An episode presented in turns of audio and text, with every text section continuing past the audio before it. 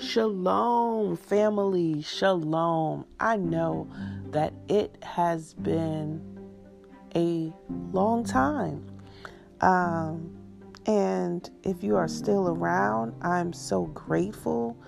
Um, if you're hearing this podcast for the first time, I ask if you would go back and listen to the older podcast just so that you can see all that has taken place. Um, on my journey, you know, um, in my life. It, it's a lot. And, um, but I'm so grateful to Yahuwah, um, God of the Bible. I'm so grateful. And um, as I was going through my prayers, because um, if you know anything about me or if you're familiar with my podcast, I love to pray. And um, I also write them down. And so I was going through one, and this was um, July 10th. 2017, and, and I wanted to share this with you. It reads Yahuwah Creator, a wonderful Yahuwah who created the heavens and the earth. We glorify your name, not just by words, but also by deeds. Let our trust be in you because you created us the Most High Yah, we come before you asking that you redeem the time that we gave away, the time that the enemy stole. We pray that you give us wisdom to understand the times that are before us. Elohim, you said this is a that there is a timing for everything. Let us be obedient to obey your timing for our lives. May our faith in this time expand if we are ahead of your timing out of disobedience, oh Yah. May we slow down and wait and prepare for when you say go. If we are behind your timing due to procrastination, insecurity, finances, vain things of this world, may we have faith that you will catapult us in the right time. May we not be busy in the time of rest and resting in the time of busyness that serves you, but let us not miss the current outpouring of your Ruah Hakadesh. Let us not in this time only see and hear naturally, but give us eyes and ears to see spiritually. We surrender our will to you, Yahuwah. Let your will in this time happen. Let us not perish for a lack of knowledge. In this time and forever, may we draw near to you in prayer and in your word. May you give us full understanding and acknowledging your word and our part in your obedience. Let not a lying tongue be in our mouths. Let not that ruah of deceit or hate be in us, O Father Yah.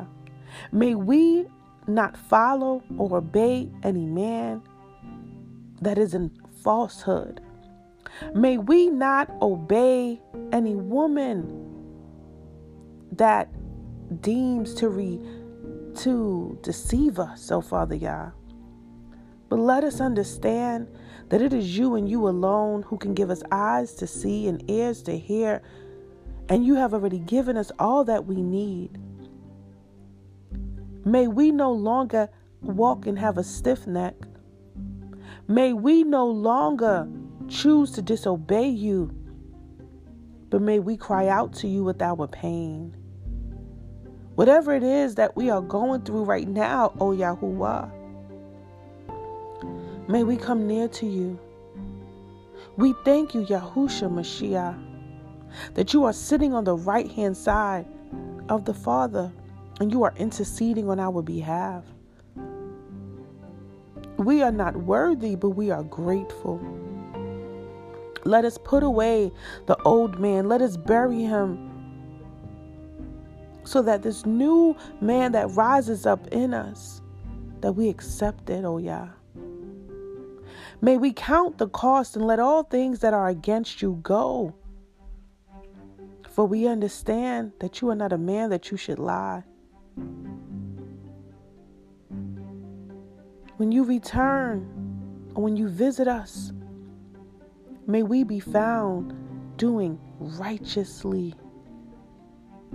Let us be righteous because you are righteous.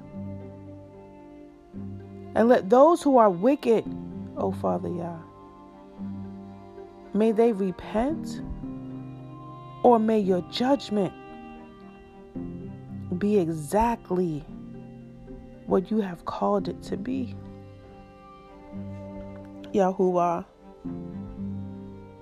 we thank you. We thank you. May we put down our personal agendas at this time and pick up your holy kingdom agenda. May we soar like eagles in righteousness because there is no one like you, O Yah. May we understand that your word tells us that we are to be as gentle as doves and wise as serpents. Give us patience where we lack it. Father Yah, you said if any man lacks wisdom, may they ask and you will give it.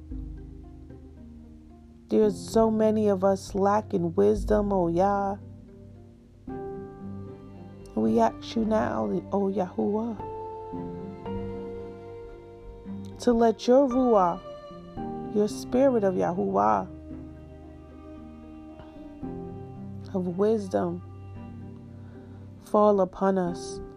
May we wake up, no more sleeping in slumber.